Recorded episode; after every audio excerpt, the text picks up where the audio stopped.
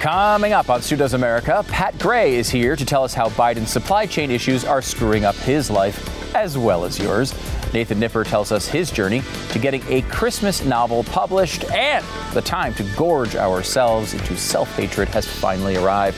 And I've got a few thoughts on some of this holiday season's biggest stories. Let's do Thanksgiving. Stu Does America. Ah, Thanksgiving is here. And if you have plenty of money to spend on your Thanksgiving meal this year, you can you can thank Joe Biden because he's always here for you. I kid you not, it was just 4 months ago that Joe Biden was bragging to you that he has saved you 14 cents on your July 4th picnic meal. Uh, that was mocked roundly. What do you mean, 14 cents? Thanks so much. Uh, but what was missed, I think, on the tweet where the administration bragged about this was they stated that this 14 cents savings was evidence that their economic policy was working. Well, four months later, we now know and has now finally been admitted that this inflation thing is real. It's really affecting real people. It's hitting us all over the economy. And I guess if we use their logic, this would be evidence that their economic plan is not working. Thanksgiving gas prices are the highest we have now seen since 2012, a long time ago, a moment in time in which we had totally different, uh, a totally different situation where Joe Biden was the vice president instead of the president. Totally different. Crazy times back then. He had nothing to do with it either time, of course. The average prices consumers paid for regular gasoline stood at $3.40 a gallon uh, this is uh, this week, according to a new report from the government. This year's pre Thanksgiving gas price is 62% above the same point last year. Um, now, that is uh, the highest uh, we've seen in a very long time. Gas prices spiked in October by $1.13 a gallon, the biggest year over year increase since the EIA started collecting these numbers in 1990. Uh, incidentally, 1990, just 18 years after Joe Biden first got into the government just 18 years, 18 short years before they even started monitoring the numbers. That's how long he's been around. Um, this is a big uh, issue. A lot of people are may avoid travel because of it, though we do expect this to be a situation where travel is a lot higher than it was a few years ago. And we're also seeing Butterball has announced that there may be fewer uh, small turkeys available for you this holiday season. Big turkeys, they got plenty of them.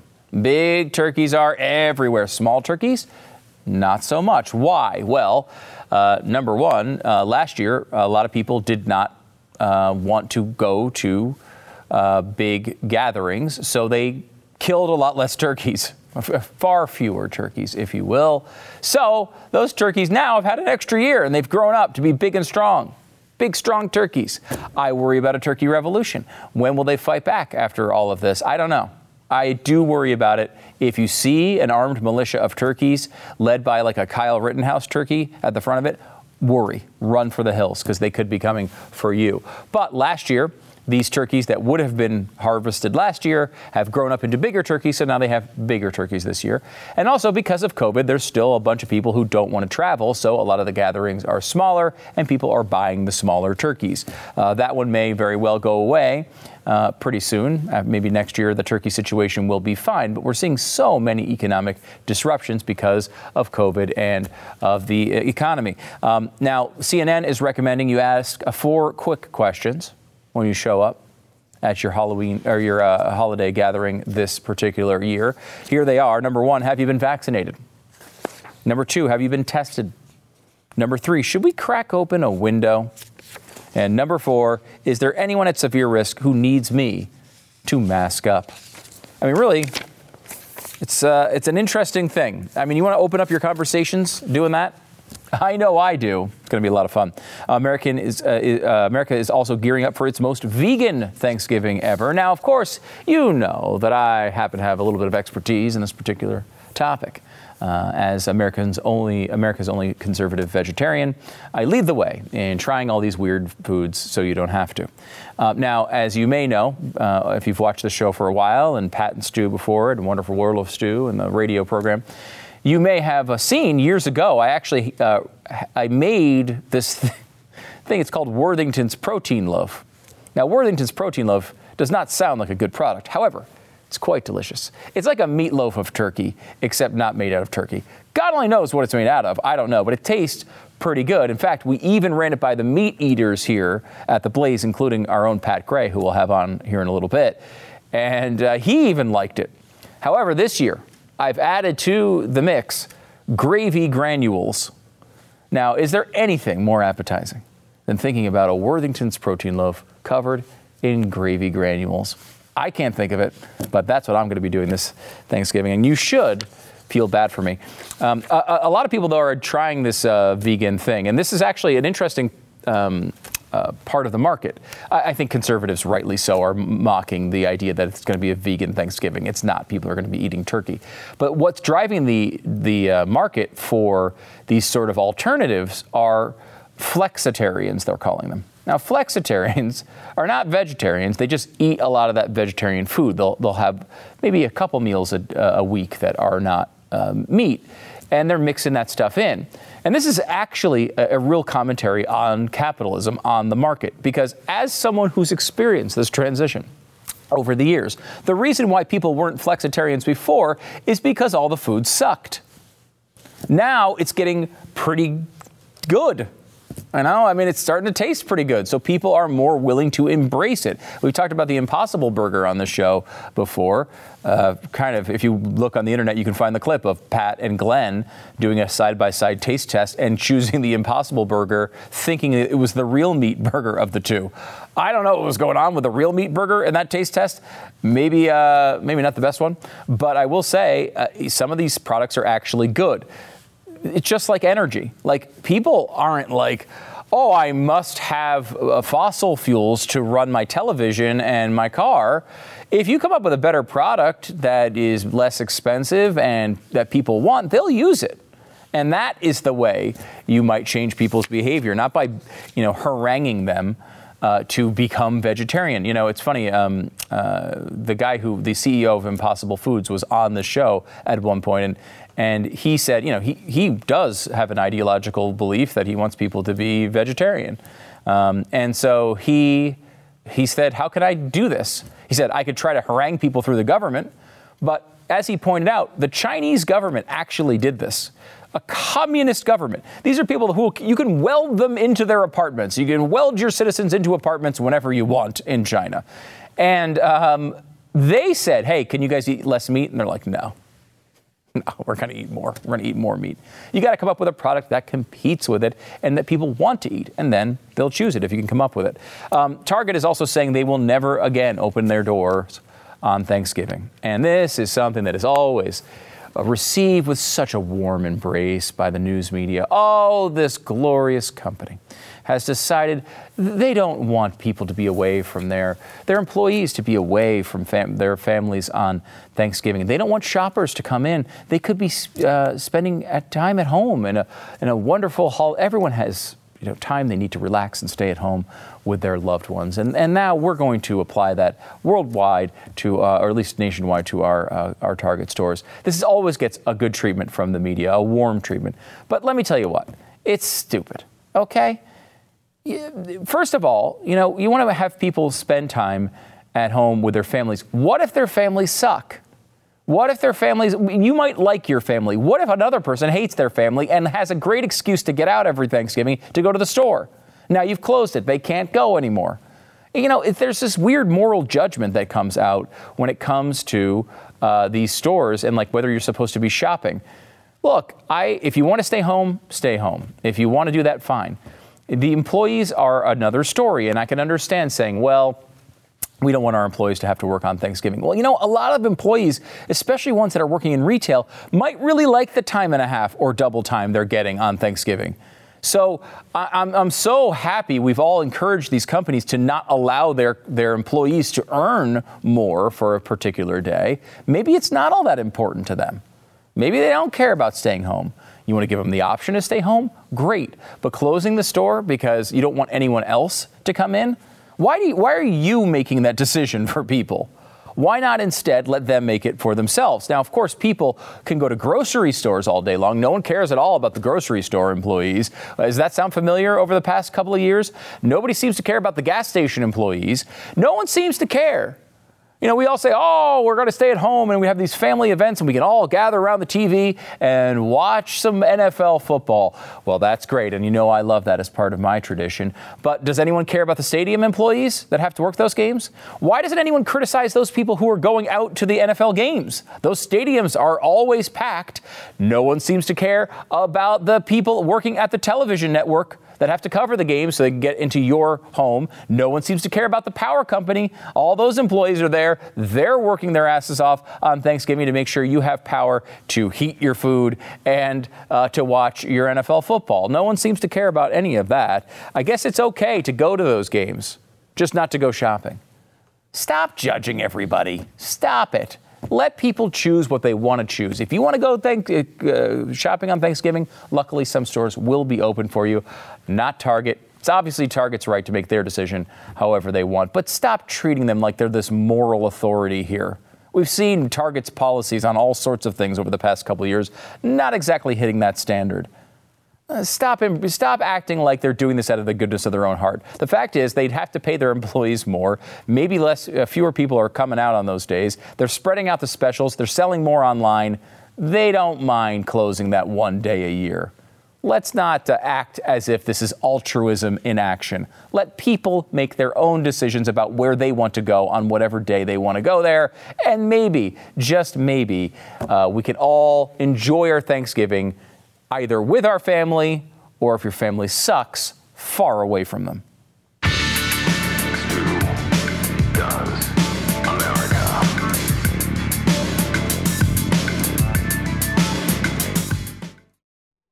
You may be familiar with my next guest. His name, Pat Gray. Pat joins me now. He's the host of Blaze TV and YouTube's Pat Gray Unleashed. Pat, Welcome to the program. Thank you, Stu. Thank you. That picture looks so angry. Really? What was what was wrong with me that day? It was, was a bad day. Look at that. Yeah, yeah, that's a bad day. That, that you see all the lines in my forehead and stuff. That's not good. And usually you have such, you know, soft, soothing tones right, on the show, right? you know, that's the thing. I think yeah. if the show really is Pat Gray leashed, uh-huh. It seems very leash. You're, it, it does. Yeah. Unleashed. That's just that's really kind of restrained. It really restrained. Mm-hmm. uh, is that how you've been uh, uh on the Kyle Rittenhouse oh, case over the yeah, past few so, weeks? so restrained. Yeah. Uh, it's been amazing to watch the Kyle Rittenhouse uh, r- response to the verdict. When you know you kind of expect people to follow along with the trial a little bit, maybe see some of the evidence, maybe hear some of the arguments, and then make up a, uh, their minds. That's not how it went down for the left, which is amazing. And you kind of contrast Kyle Rittenhouse with the Ahmaud Arbery uh, trial, mm. where, you know, obviously that was a really tragic, really horrific event. Uh, a guy who went into a house that was under construction and then walked out of the house, and then he's tracked down by these uh, two white guys and, and he's shot dead. Uh, you know, that seems to be uh, a real problem. And there's a difference a in the way the reaction was for both of those cases. I mean, yeah. you could say, okay, well, both of them are claiming self defense. Both of them are white people. And as we know, uh, the Kyle Rittenhouse, a lot of liberals think there were black people involved in that. There weren't really. Um, but, you know, the, the, idea that the, the white guy with the gun is the bad guy, that mm-hmm. was a take from the left on both of those issues. But right. that's not the way conservatives reacted to it. Not at all. I mean, the bad guy were the white guys in the Arbery case, I believe. And, th- you know, there were only white guys in the Kyle Rittenhouse uh, situation. So it's hard to be. So yeah. they were both good guys and bad guys in that, and they were all white. Uh, but I think Rittenhouse clearly was shown to be uh, a guy who was not guilty of those charges. What would it, if you go back and think of the O.J. Simpson murders, right? Mm-hmm. I mean, you think of those big cases over time. O.J. was difficult for a lot of people to come out with an, you know with an answer on, even though I think it was pretty obvious. At least it was to me. Um, but you know, obviously he was uh, he was let off on that initially, at least, um, partially because there was no video, right? Yeah. In a case like this, where there is video, where you can watch every second of this go down, how is this even a decision? Yeah, it's not that hard. It's really not that hard. And by the way, OJ seems like a a black man. Okay. I really wanted him to be innocent. The entire trial, I was rooting for him to be innocent. I wanted OJ to walk. Because you because you loved him as a football player. I loved him as a football player and, and as you know a, a performer, and I, I just thought he was great. I you know I grew up watching him at USC. I was a little young for USC, but I I did you know I was ten when probably he graduated from USC and went to Buffalo and watched him in his in his NFL career, and he was so good, so exciting to watch, and you know a guy who runs for over 2,000 yards mm-hmm. in 14 games Incredible. Uh, unbelievable. And so, yeah, I mean, I think OJ was beloved among white people. There was no, there was no racial element to that. No, he used that as a defense. Right. No, but as a person who loved O.J. Simpson, as you watch the evidence come in, though, Then I decided, yeah, okay, he killed, uh, he killed those two. so you were making a decision based on the evidence. I was. Seems like you're Yeah. being consistent over time kind of uh, here. seems like it. Yeah, but that, Yeah. that- you know, I, I was I was struck by um, the comments um, from Rashida Tlaib on this Breathe Act. Now, the Breathe Act, the name comes from "I Can't Breathe," which people would associate with George Floyd, I think, but actually goes. Wasn't it Eric Garner where that started? Oh yeah, um, a, a case in New York, which where really he was jumped on and uh, uh, by a police officer, Mm-hmm. right, and kind of uh, brought to the ground and sort of suffocated. Yeah, and if I, if I, that's another one of those situations where it seemed like conservatives were like, yeah, that one was bad, right? Like That we're trying to look at the seemed really merits bad. of Yeah. these situations. But the Breathe Act is does not make decisions based on circumstances. It makes decisions a blanket way that would let everyone out of federal prison within 10 years. This is what the Democrats seem to really want. Yeah. Uh, How how, Yeah. th- how does this work in an election? Because I mean, take out the uh, the the obvious absurdity of the policy, but like, don't Amer- the American people say just like they said, I don't want to defund the police. I don't want people in power who are telling me we're going to let all criminals out of jail. Does this actually affect people, or are we beyond that at this point? God, I hope not. Uh, that would be really bad. We're really bad. I expect this to hurt Democrats, but I, I, I think Democrats have hurt themselves so badly anyway. Yeah. Um, since, especially since the beginning of the Biden administration, uh, that I don't. I think they're going to get routed next year in the midterms, and this will be part of that. I, I, there, there can't be too many Americans who think, hey, you know what we should do is, regardless of what crime they committed, Yeah. let's let all federal prisoners go. Hmm. And at the same time, here's an even better idea. We'll defund police, and there won't be any cops to round them up if they start doing crimes again. Oh, that's great! Can I add on one more policy on top of that? sure. What if we take all the guns too from the regular Wow. people, the law-abiding What a good citizens? idea. Yeah, Yeah, have nothing I think Americans will really respond to that. yes, that's the society I want to live in. Yeah, there's that one clip uh, from like Saturday Night Live in the '80s where Jon Lovitz is playing Dukakis. He's like, "How am I losing to this guy?" That's kind of how I feel right now. It's like how how can how can they have control with this set of policies? It's incomprehensible.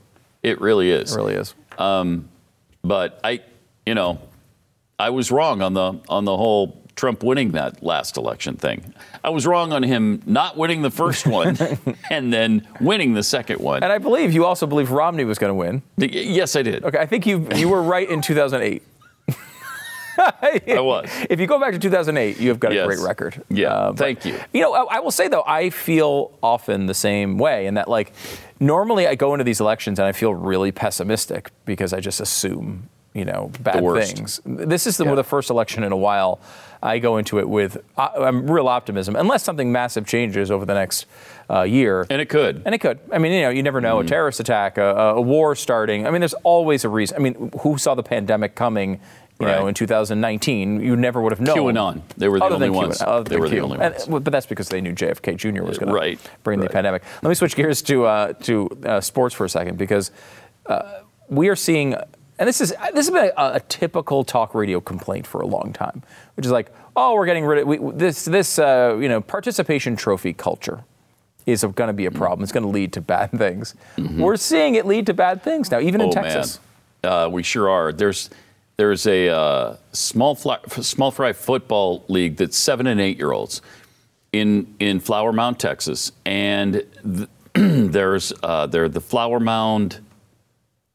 I forget their nickname, but Okay. this Flower Mound Yeah. team is really good and hasn't lost a single game all season. In fact, they've beaten their opponents by a combined score of 199 to six.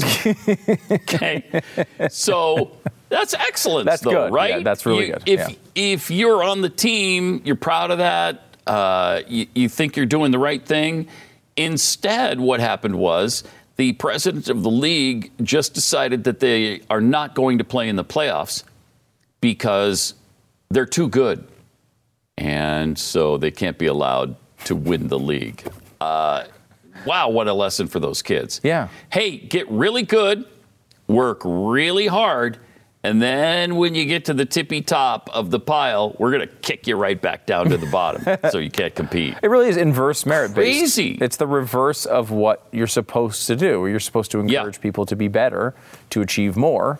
Yes. And I guess feelings get in the way of that. And we've talked about this kind of thing before in, in the fact that even in the NFL and Major League Baseball, I've seen this attitude where you're supposed to completely back off and change the rules of the game if you're ahead by a lot. Well, so did the rules of the game actually change because I'm up by 40 points? I don't think so. I'm still supposed to score a touchdown. Your job is to stop me. Yeah. And even in the NFL, that theory is pervasive. They they will complain if somebody throws a pass or scores a touchdown when they're up by 30 or 40 points. Well, you guys are all millionaires. Stop them. Yeah, stop Don't them. allow them to do that. Yeah. I mean, I can understand a team taking their players out, their best players, putting in their backups Sure. to get them work, to make sure you don't get injuries. But there's no excuse for No excuse. babying and coddling professional athletes. You Seven can- and eight year olds, maybe you make an, argu- uh, an argument, but that doesn't maybe. mean this team should get thrown out of the playoffs. No, that's that's crazy. it's just crazy talk. But that's that's where we are. That excellence is, uh, and you know, it also gets into politics. Excellence is punished, and mediocrity is rewarded. and vi- being a victim, is, Being a victim. is rewarded. And you, and if you become, you know, you get to the top of the heap financially, then you're a bad person. Yeah, uh, it really is. It's crazy. Feels like uh, everything is the reverse of what it's supposed to be. Um, let me hit one more thing on the Biden administration. You, the, the- right now, they're having this uh, this minor issue you may have noticed uh, as a small business owner with inflation, where prices for basic things. Are going way, way, way up. I mean, you run a cookie company, Kexi Cookies, uh, Kexi.com, by the way, the best cookies you're ever going to have. Um, and are you guys seeing that hit you? Big time. Really? Yeah. Well, you, I mean, if it hits the butter market, you're in real trouble. it Yeah. has hit the butter market. Oh, no. Uh, and the sugar market and everything else we use as ingredients. And so, yeah, we we ate that cost for a while, but we just re- raised our prices a little bit. I, how do you not? You have to. You, can't stay in business if you don't. Our profit margin just isn't big enough to just say, okay, we'll just eat that. I mean, we have 14 employees now. They have to be paid. We have overhead. You know, the rent has to be paid every month. Uh, you know, you got to buy the ingredients. They're really expensive. And so you can't just continue to eat it. Otherwise, there's no reason to be in business. Yeah, and and and there's choices you can make, right? As a you can choose to pick inferior ingredients, right? Like you can Yeah. choose to do those things, but like then you're want to. yeah you're you're sacrificing your vision for what you want. Yeah, the quality goes away. Yeah. And then nobody wants your product. Right. I mean, if, if you're going to put out a Keebler cookie, Keebler's already doing that. Yeah. I mean, plus they're, they, I mean, they can keep their prices low because they have elves working for free. Yeah, what do the elves need? Yeah, what do you have to pay them? Nothing. Nothing. I mean, maybe they eat a couple of the cookies that fall on the ground. Right. But I mean, they literally live in trees. Yes. So you don't even need to pay rent. Right. You know, that's the scam with Keebler. People don't understand that. Um, by the way, you guys have the a Black Friday thing coming out this week, right? Yeah, it's a special edition uh, box with really special cookies, the best I think really the best we've ever made, and um, and then it talks a little bit about our goals and wh- what our what our deal is for next year, and we hope you'll participate in that. And um, you can also sign up to to win a free box of the of the special edition cookies Okay. at Kexi.com. Kexi.com. Sign up. Uh, make sure you get, and you're going to be revealing these flavors. You can't say what they are yet. Not yet, but Friday. I can say what they are because I have no con- uh, connection to this company. I just ate the cookies. I will. That's true. will. so you actually do know. I do know what they Mm-hmm. are, at least most of them, and I will say they're unbelievable. You have to get these things in your life; they're amazing, um, and there's a lot of flavors too. You guys came up with Ton. a lot. Yeah. This, this is the type of thing I, I've done this before, where I order a box of Ke- Kexi cookies and you cut them into like quarters, Mm-hmm. and then you can make a big like tr- cookie tray out of them for like a, a Christmas Yes. party. It's a good way to go. Awesome, awesome, and people will love you for it. So check it out, Yeah. Kexi.com. Sign up for the uh, list, and of course, watch Pat Gray Unleashed on Blaze TV uh, and YouTube. Uh, subscribe, rate, and review the podcast as well. Pat, thanks so much for coming on. Thank you.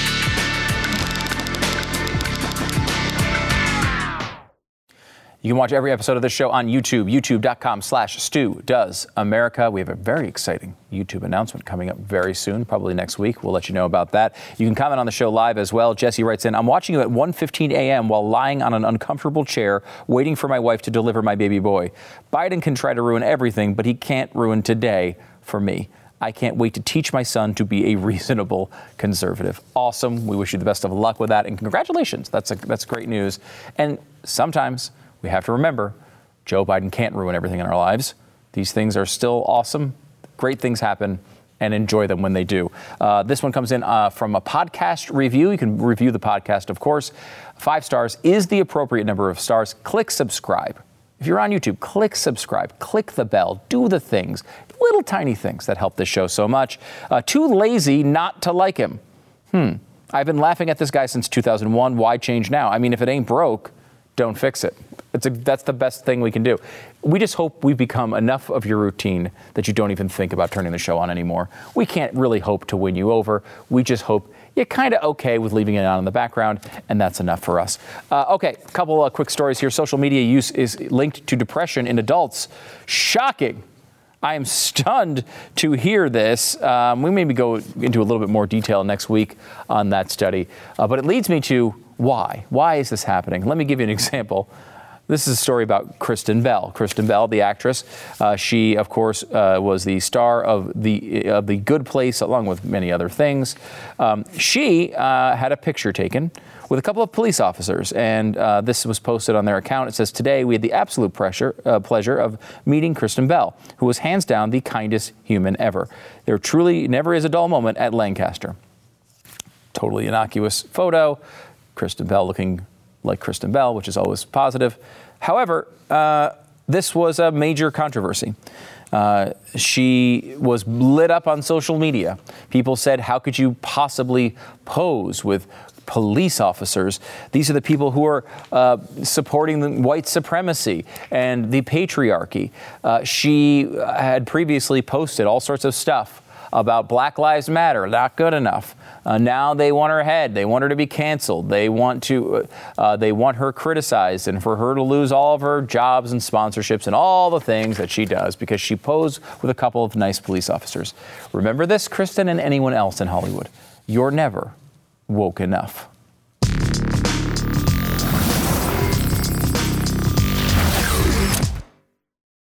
Thrilled to have Nathan Nipper here in studio, even you know if I see him almost every day as it is. He's one of Glenn's writers and researchers and author of the brand new book Life on Christmas Eve, which is available for purchase right this very second. What are you waiting for, Nathan? Thanks for coming on, man. Thanks so much for having me, Stu. First of all, before we get to your book, Yes. I saw you actually out the other night. Yeah. Glenn Beck and I mm-hmm. at a theater. You walk up. We're all at the Rocky Four director's cut. Right. That was so weird.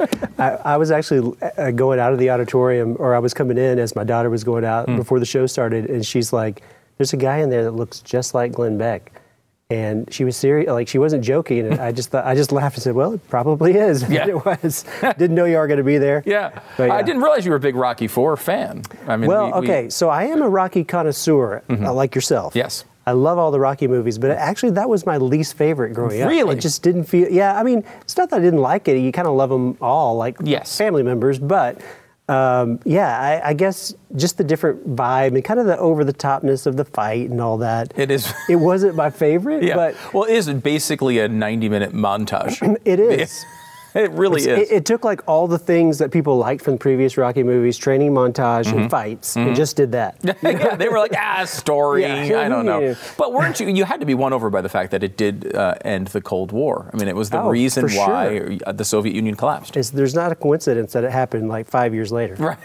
well, the speech took a little while to be translated. Uh, we- just real quick before we get, because I mean, this is where your background really, movies and, Yeah. and entertainment. That's kind of where you came from. Um, what did you, I, I, what did you think of the of the overall movie, the Rocky, Um, the director's cut? So fascinating experience to, to see, you know, the, the tweaks that you would make, you know, to such a movie such a long time later. Yeah. Uh, I actually, just as a movie, I thought it was a better movie Mm-hmm. with some of the tweaks. But then there were some odd things left out too. Yeah. You know, like entirely cutting the kid out. Yeah, that was the kid, the wife. The wife. The, um, uh, um, Ivan Drago's wife. yeah. Well, now I know they had some personal history, so Right. that might have been what happened. They just cut all of her lines. Yeah.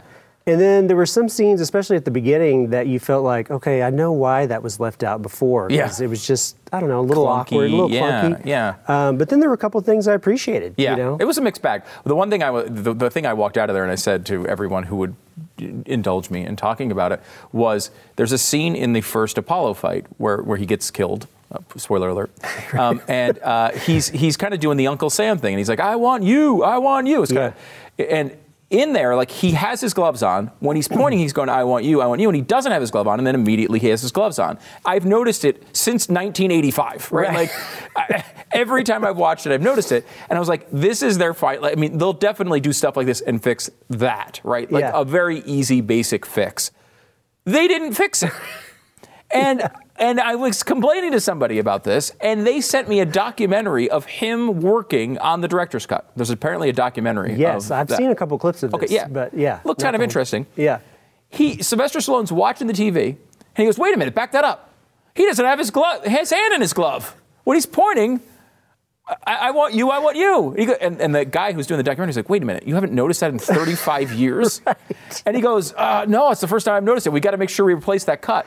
And then it wasn't replaced in the final product.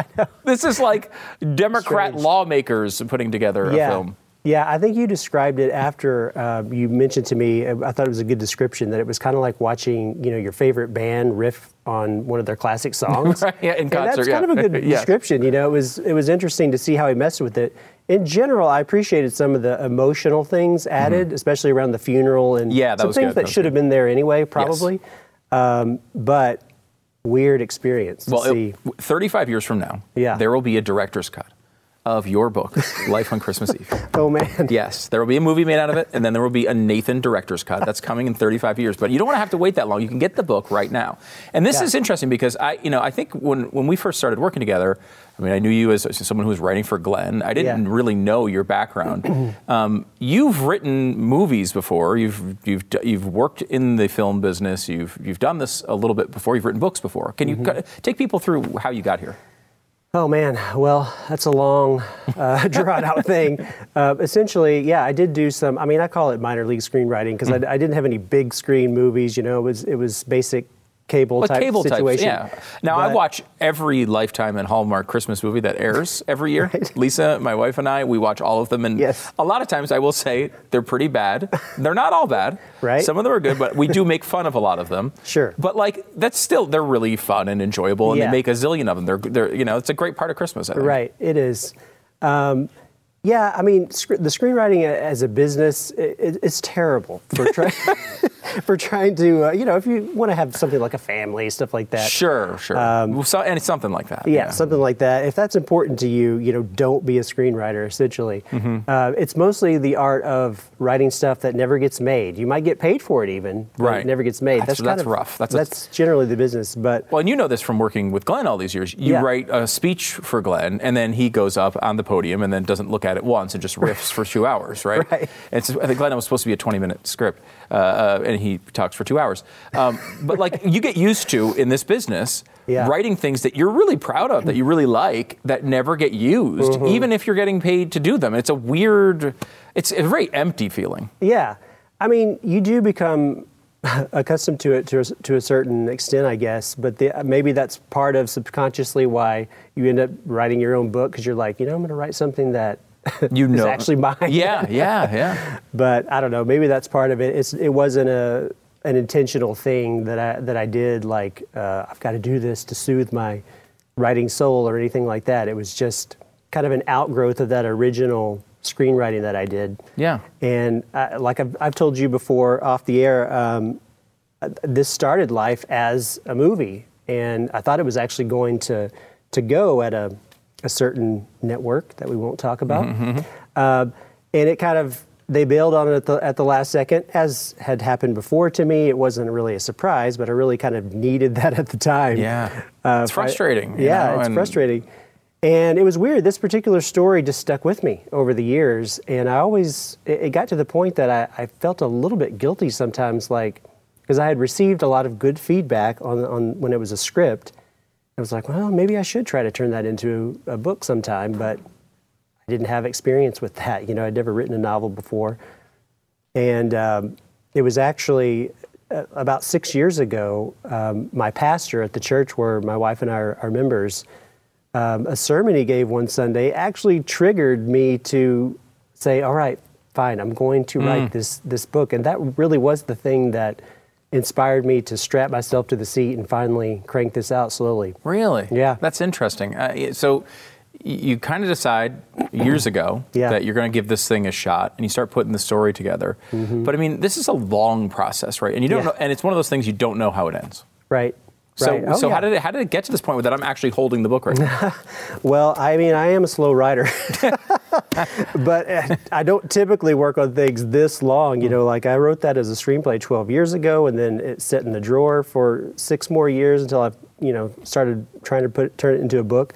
And so, yeah, it was really crank out a first draft over about six months. Um, and, and this is actually before I even started working here back in uh, early 2016, I guess Wow. and you know and then you slowly just kind of tweak it and and try to refine as you can and of course working here is a full full-time job so oh yeah. just and another full time job. another full. Yep. full-time job too and so yeah it was just here and there tweaking as i you know could and then you start sending it out to places and it's just a long drawn out process but when i started there were no publishing prospects i was just like eh let's try it Oh, that's, that's a that's a great story. So tell Yeah. me about the book. What, what, Sure. Uh, what what how did it inspire you to to come up with it, and, and and what's the what's the pitch for people as we go into the holidays after what's been a rough couple of years here, man? I mean, people want something uplifting, and this is a great time for this. Yeah. Well, um, you know, kind of the, it does sound like a movie because it was at first, but the kind of the high concept is uh, it's about a small town woman who thinks that her life is turning into It's a Wonderful Life. So she's 31 years old. She's never seen the movie. Her, her best friend kind of twists her arm to, to watch it. And, and shortly after she does, she starts noticing some weird similarities between things that happened to her kind of a, a few events in a row that enough to raise her eyebrows, Sure. you know. And so the simil- similarities between things that happen to her and things that happen in the movie, and then the rest of the book is kind of her quest to uh, figure this out, you know, like why these things might be happening and what it might all mean. And ultimately, it leads her to this encounter with a stranger, uh, a life changing encounter on Christmas Eve. And so, if that sounds a little cryptic, it's because I don't want to ruin the ending. No, of Uh, course, there yeah. is sort of a surprise, and it is a fun, sort of quirky story um, that I hope is a little different from the typical Hallmarkish, let's say, fair. Mm-hmm. Um, but I hope that in the end, it really kind of packs an emotional sucker punch that's in a good way Right. that um, you know leaves people feeling uplifted. I don't want to give away too much, but she does Yeah. fight a Russian boxer. Ah, spoiler and, alert. yeah, no, I shouldn't have And said. Apollo dies. Yeah, it was really sad. um, no, it, you know, it's interesting because uh, "It's a Wonderful Life" is a great movie. Obviously, it, it also is kind of dark at times. I mean, it Yes. really, when you watch it back, you think of the moment with the with the bells and the kid and all these Yeah. wonderful things, and you know, everyone bringing money and. I mean, it's dark. First of all, there's a huge problem with drunk driving in this town. Yes. No one, they, the people are crashing cars into trees, It's- and yeah. it's like, oh, uh, geez, you can believe he did that again? No, he's crazy. Leave the leave the tr- the car here and pick it up in the morning. That's a major legal problem I have with that movie. Right. But really, like, I mean, this is a, this is a struggle, and so many people have gone through it. Yeah. I mean, it's so relevant following the pandemic, really. Yeah. And for if people haven't seen it, and I mean, I make a joke about it in the book. It's it's a younger woman who's never seen it. Well, that's kind of typical now. I mean, Yeah. so many generations have have come and gone, and I mean, the movie turned 75 this year. Jeez, does but it really? It's actually. Um, it is so classic, and it actually is a really quality movie to watch in 2021. You know, it will surprise you if you've never seen it or you haven't seen it in a long time.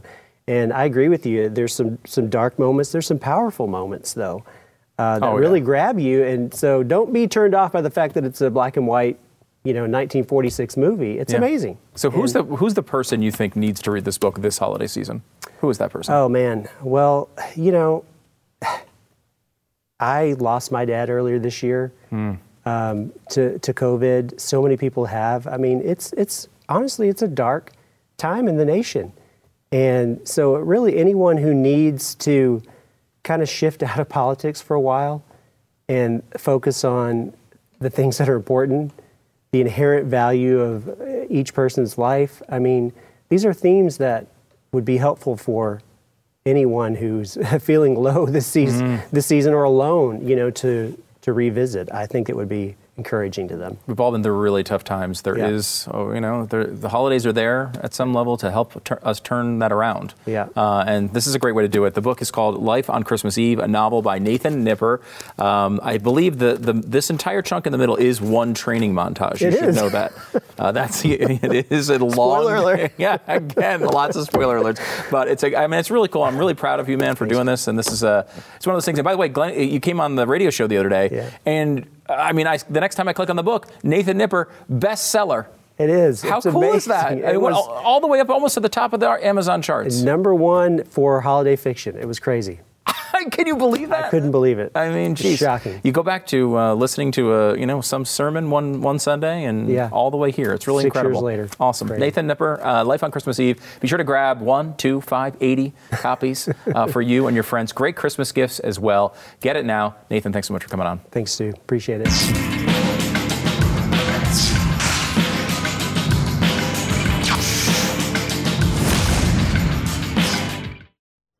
Don't forget to get your merch at studoesmerch.com. Everything's available there. 20% off right now with the code STU20. I mean, we're in a merch war. We need to win this thing. STU20. Get 20% off your merch. Great Christmas presents available now. And great Thanksgiving cards. I'm going to send this one out. This is a Taliban Joe Thanksgiving card available at studoesmerch.com.